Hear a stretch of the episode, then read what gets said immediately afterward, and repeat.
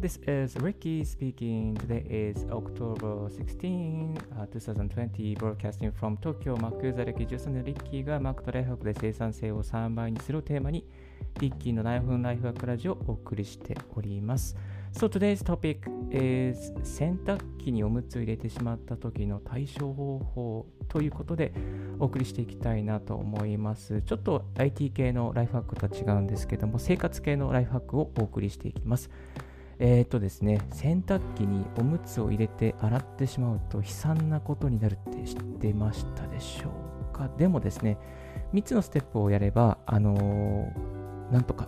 対処することができます。具体的に言うとですね、まあ、洗濯機おむつ入れてしまうとポリマーが出てきてしまって、もうポリマーのゼリー状のポリマーで、えー、付着してですね、とても大変な状況になるんですけども、この3つのステップでなんとかなります。1つ目は、え、洗濯物を普通に干す。そして3つ目は、2つ目は洗濯槽についたジェル状のポリマーを、え、取って洗濯槽の洗浄する。そして3つ目は排水口に詰まっているジェル状のポリマーを取る。この3つをやれば普通のですね洗濯機に戻りますので焦ってる方にちょっとこのラジオまたブログを聞いていただいて安心していただきたいなと思っておりますはいえーとですね、まあこれね、起きてしまうとですね、このね、おむつに含まれているこの尿を吸水するポリマーが洗濯槽内の水を大量に吸ってしまうんですよね。でそれをが破裂してしまったりすると、ポリマーが洗濯槽内部に付着してしまったりとか、あと洋服の中に付着してしまったり、あと排水ですね、排水口のホースのところに、えー、詰まってしまって、最悪の場合ですね、水が詰まって排水ができないとか、まあ、詰まってしまった場合にですね、水が漏れてしまったら、まあ、あのマンションの方なんかは、こう、水が溢れてしまって大変なことにっていうですね、もう保険ではなんとかならないレベルになってしまいますので、そうならないようにですね、した方、していくための、まあ、そうなってしまった時のまず対処法とそうならないためのちょっとした対処法をシェアさせていただきたいなと思います。と、初めにお伝えしたいんですけど、紙おむつのポリマー自体は、まあ、肌についても全く問題がないということで、安心していただきたいなと思います。はい。あと、まあね、紙おむつに、あの、のね、おし,、まあ、おしっこじゃないですか。おしっこがついたね、洗濯物がちょっとっていう場合もあると思うんですけど、まあそんなにね、気になることはないと思うんです。気になる方はですね、またもう一回洗濯すれば大丈夫だと思います。はい。でまずですね、起きてしまった場合、これですね、起きてしまったら、まずは安心、えー、ゆっくりとですね、洗濯物を取り出して、そしてまあポリマーですね、ゼリー状のポリマーがついたままであっても、とりあえず、えー、洗濯を干すっていうことですね、えー、洗濯を干すということです。まあ無理にですね、これを取ろうとすると、え大変なので、ゼリー状ですし、取りづらいので、それはやめ、えー、無駄な努力になります。ですので、まずは干してしまいましょう。そして肌についても有害でないですし、安心していただきたいなと思います。まあ、そもそもですね、ポリマー自体、ポリマーっていうのはですね、大体こう、何なのっていうふうに思うと思うんですけど、化学の化合物ですね。化合物、重合体ですね。えー、そのポリマーの反対はモノマーですね。もう単体の化合物があるんですけど、それが重合体になってですね、こう、え接続された状態になってポリマーに、なっています。まよくこう化学式で言うとなんかこうカッコでくくわれたやつですね。あの多分高校高校2年とか高校3年ぐらいにならないと思うんですけども、そのカッコでくくわれたようにですね、こう重合体でそのモノマーがもう全体なんか集まってこう集合体になってるそんなイメージですね、していただければなと、えー、思います。はい。えー、そして、まあ、洗濯物がですね、まあ、乾燥したらポリマーを落としましょう。洗濯物が乾燥して、だったらパパパパパってですね、こう落としてしまえば全く問題ないと思います。で、落としベランダなんかでですね、落として、そして落としたらそれをですね、まあ、こう、ほうきでちょっとちょっと取って、それで、まあ、ゴミに捨てると。まあ、それだけで大丈夫です。まあ、あと、この時にですね、なんかこう、洗濯物をこう、なんかね、あの、バーってこう、あの、せん掃除機で吸い取るっていうやり方もあるんですけれども、まあ、掃除機もちょっと小型の掃除機だとですね、詰まってしまう可能性があるので、私的には、立気的にはこうね、ただ叩き落としちゃった方がいいのかなというふうに思います。あとなんかね、洗濯物を干すという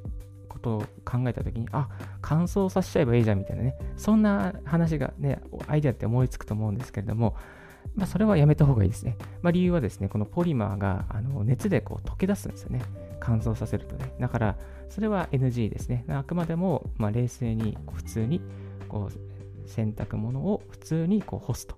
それが一番の近道です。はい。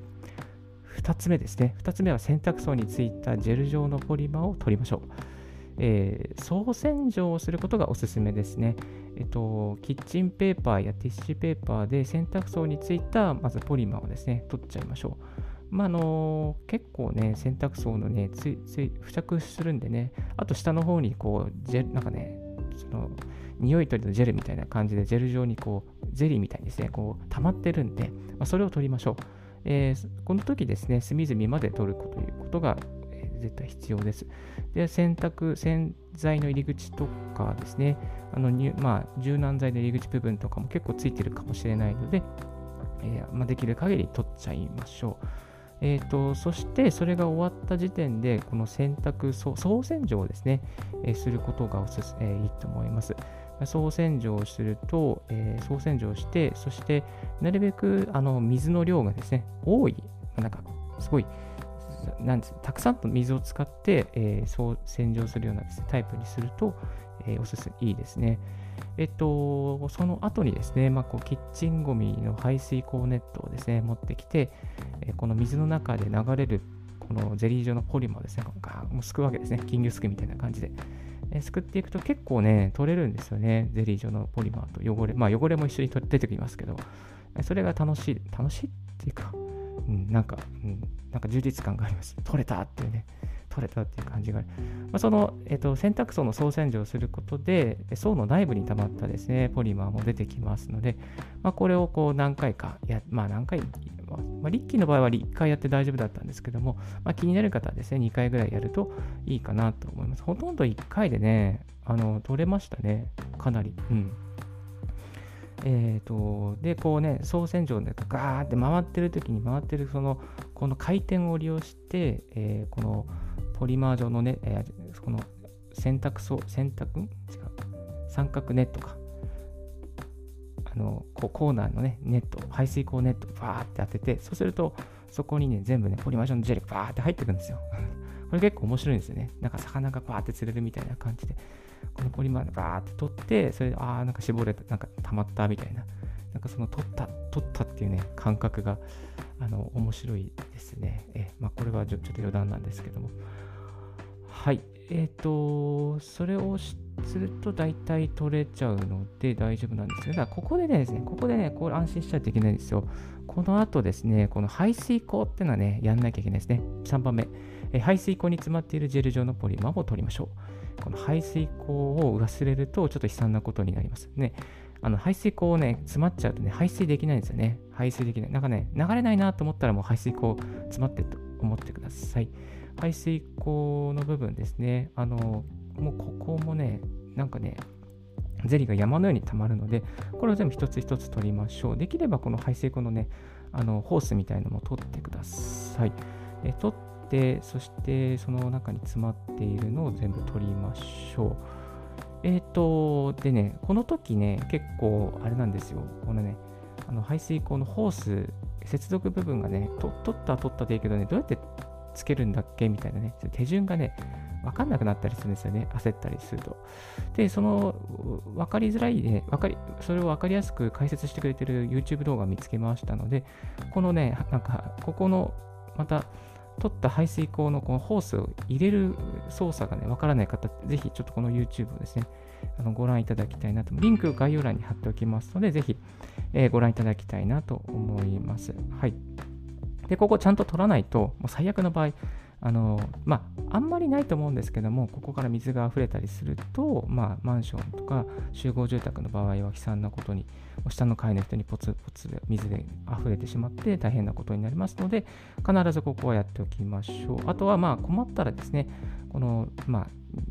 洗濯機のこう修理屋さんですね、緊急の修理屋さんなどにこうお願いするといいかなと思います。はい。最後、予防策ですけれども、じゃあこういうことにならないようにするためにどうすればいいのっていう、大抵ですね、まあ、あのー、うっかりミスなんですよね。うっかりミスをなくすために、まず一つできることは、洗濯物ができたら、まず洗濯物のカゴに入れるっていうことですね。もう直接入れないですね。必ずカゴに一体集約する。でこの習慣があると、あのこう一つ一つ、カゴからまた洗濯機の中に入れるときに、あ、おむつが入ってるってことで気づくことができます。はい。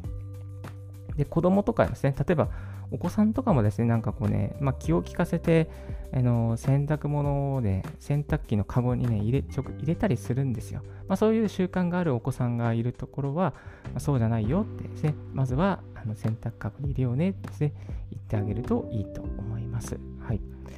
あとはすでに洗濯機の蓋は必ず閉めておくっていうことですね。どんなことがあっても洗濯機の蓋は必ず閉めておく。閉めておけばですね、あの洗濯のカゴにもですね、入れやすくなると思いますので、まあそういうふうにね、こう、あのしておくと子供が変に入れたりとか、まあ、大人の方もですね気づかず入れてしまうってことは、えー、なくなると思います。はいまあ、これ、あれですねあのティッシュとかなんかこうねそういうものをが入れて悲惨な状況にね、ティッシュ洗っちゃったとか、ポケットティッシュ洗っちゃったとか、そういうことを防ぐにも必要なハックだと思い、ライフハックだと思いますので、ぜひここで共有、まあ、やってみていただきたいなと思います。はい。では簡単にちょっと今日のまとめますと、えー、洗濯機におむつ入れてしまった時の対処法をやることは3つですね。まずは洗濯物を普通に干しましょう。で、乾燥したらポリマーをパパパッとはたいて取る。で2つ目が洗濯槽についたジェル状のポリマーを取る。まあ、洗濯槽の洗浄をですね、えー、徹底的にやりましょう。でゴミの排水、えー、排水口ネットを使うと便利です。でそして、えー、排水口、3つ目ですね、排水口に詰まっているジェル状のポリマーもしっかり取りましょう。これを取るときもですね、あの、なるべく取って、漏水しないようにしましょうと。この3つですね。そして、え、予防策としては、え、洗濯物の、洗濯物かごを置いておくと。そして洗濯機の入れえ、蓋は必ず閉めておく。これでなんとか防げるようになりますので、ぜひぜひお子さんがいる家庭とか、また、えー、おむつ入れてしまってちょっとね、ちょっとやばいなって思ってる方はですね、ぜひこの方法で次回までにあの予防しておくといいのではないのでしょうか。今日はですね、ちょっとインターネットのライフハックというよりか家庭的なライフハックをご紹介させていただきました。はい。Thank you very much for listening. So I will take a short break, so stay tuned with Ricky's Radio. If you haven't heard about Anchor, it's easiest way to make a podcast. Let me explain. It's free. There is a creation tool that allows you to record and edit your podcast right from your phone or computer. Anchor will distribute your podcast for you, so it can be heard on Spotify, Apple Podcasts, Google Podcasts, and more. You can make money from your podcast with no minimum listenership. It's everything you need to make a podcast. It's one place download Anchor app or go to Anchor FM to get it started. Thank you very much for listening. Ricky's Radio ありがとうございます。お聞きいただきまして、ちょっと今日は早口にお送りしてしまいましたけれども大丈夫でしたでしょうかいやー、でもね、結構ね、予想し、あここからは雑談パートですね。あの、もう、もうここで、あの、あですね、あの、終わっていただいて、終わっていただいてもいいですか？えまあね、雑談パートですね、ゆったりとね、あのやっていきたいなと思います。はい。でもね、予想しないことって結構起きるんですよね。いやー、なんかね、まあ、子供がのね、子供がいるとね、結構子供がね、予想しないことやってくれたりするじゃないですか。歯磨き、ね、うちの子なんか歯磨き終わっても歯ブラシ加えたままなんで、転んだりしたら危ないなとかね、まあ、気を利かせてね、結構お皿とか洗ってくれるんですけどね、汚れがついたままとかね。うん、なんかね、あとね、なんかトイレに追い、トイレ追いかけてくるとかね、それ知らない間に指挟んでたとかね、なんかそういろんな事件がありましたけれども、まあ子供はね、結構ね、そのね、なんか真似したりするんですよね。だからね、ちょっとね、こう気をつけなきゃいけないなと思います。だから大人の、まずなんかやっぱり結論はね、大人の行動をちゃんとするんですね。大人がちゃんとする行動をすれば子供もちゃんとすると。うん、だから大人の背中を見てるので、大人の大人がまずはこう、子供に改善させるんじゃなくて、大人をまず改善しようってですね、そんな風な考え方が、なんか大事なんじゃないかなと、まあ、こう今日のちょっとこうパートを収録しながら改めて思いましたね。なんかね、やっぱり、まあ、何かしてもらった時にありがとうって、ね、言おうとかね、言いなさいとかね、まあ、言うんですけど、まず自分がね、何かしてもらった時にありがとうって言ってるかね、なんかそういうところですね。それをね、やっぱりこう自分が普段からこう何か人にしてもらった時にありがとうねとかね、言ってると子供も自然にこうありがとうって言えるようになりますからね、なんかこう不思議だなと、えー、思います。ほとんどね、やっぱりね、耳コピなんですよね、子供ってね。だから耳コピだから、まずは大人がね、いい事例を示してね、あげないとね、いけないなっていうふうに、ね、思いますね。やっぱたまにお子さんでね、ちょっとこうなんかこう、こうまあね、児童館とか、スーパーでたまたまお見かけしたお子さんが結構なんかこう、やんちゃな言葉を使ってたりすると、あ、この言葉やっぱり大人の方が言ってるのかなとかね、なんかそんなこう、はてなマークが出てきてしまうこともあったりしますので、まあね、大人は子供の真似するんでね、だからこういう洗濯機もね、えー、まずは洗濯かごに入れるように真似してもらうって、まあ、そういうことがね、なんか大事だと考えました。はい。えっと、昨日の夜ですね、あの、自分が所属して、まあ、入らせてもらっている音声メディア研究サロン、の周平さんのですね、四国に住んでいる音声メディア、周平さんの音声メディア研究サロンのこの Discord 上でラジオがありました。結構有益な話がありましたね。あのコンテンツはまず何を give しなければいけないのかとか、まあ、そういうね、どういうところの切り口から話せばいいかとか、えー、どういう最初にも問題解決しなければいけないのとかいうあのリスナーは何を求めているのかとかね、結構本質的な話があって、1時間ほど夜聞かせて、え、いただいたんです。その時もですね、あの、オーディオハイジャックであのまたレコーディングすることができまして、あ、またオーディオハイジャックよくいいなと使えたなというふうに思ってます。オーディオハイジャック、これ、あの気になる方はですね、リンク貼っておきますので、あのブログの記事を読んでいただきたいなと。すっごい便利なんですよね。あの、なんか Zoom とか Discord の Skype とか、あと、まあ、なんでも取れちゃうんじゃないかな。Mac につながるものだったら、何でも取っちゃいますね。えっと、まあ、3車線、3, 3, 3車通話も取れるし、ねなんか機械音も全部取れるし、またこういったエフェクトですね、このラジオもですね、あの、ローパスフィルター入れたりとか、高低音、重点を変えたりとか、えっと、あと、10バンド、あイコライザー入れたりとか、ちょっとね、この昨日音に詳しい方に、ちょっと最近ラジオ音変えたんで、あの、見て、聞いてくれませんか？みたいな感じでお願いしてフィードバック待ちなんですけれども、あのね、えっと、8K とか 4K とかちょっと下げたり、いろいろやってるんですよ。はい。まあ、そういうね、こういろんなことが、いろんな音が収録できるんで、あの、これ有料なんですけども、非常におすすめ。まあ、まあ、英語のね、あのアプリだからね、なんかね、ちょっとつきづらいんですけど、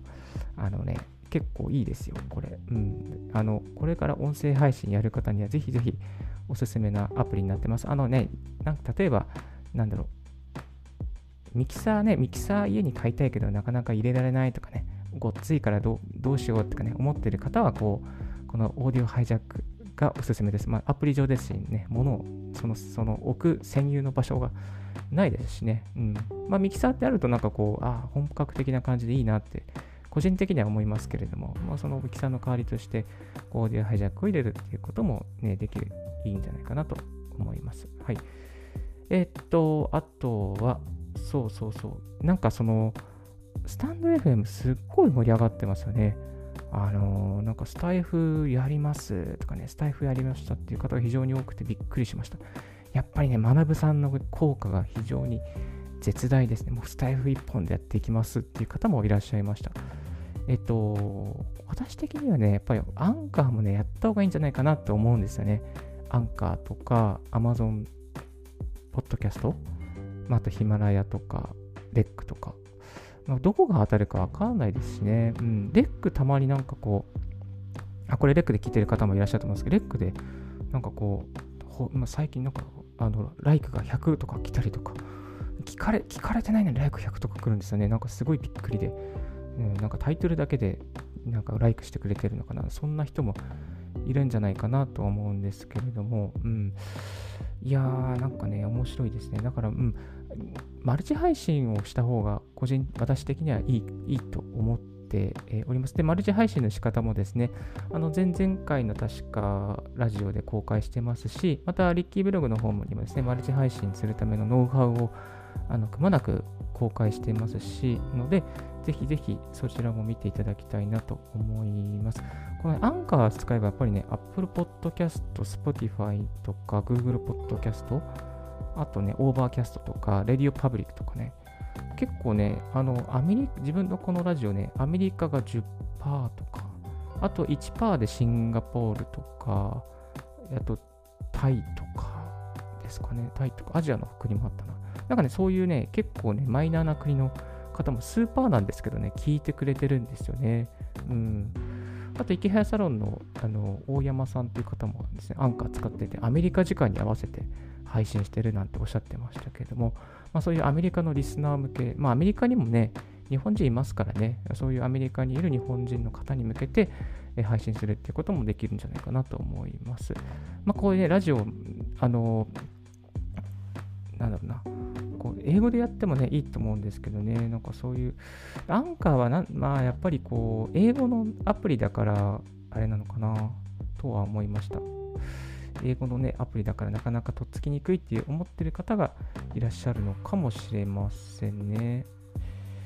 そして、ちょっと余談が続くんですけども、最近、あの、この、チャータブルっていうですね、サイトがありまして、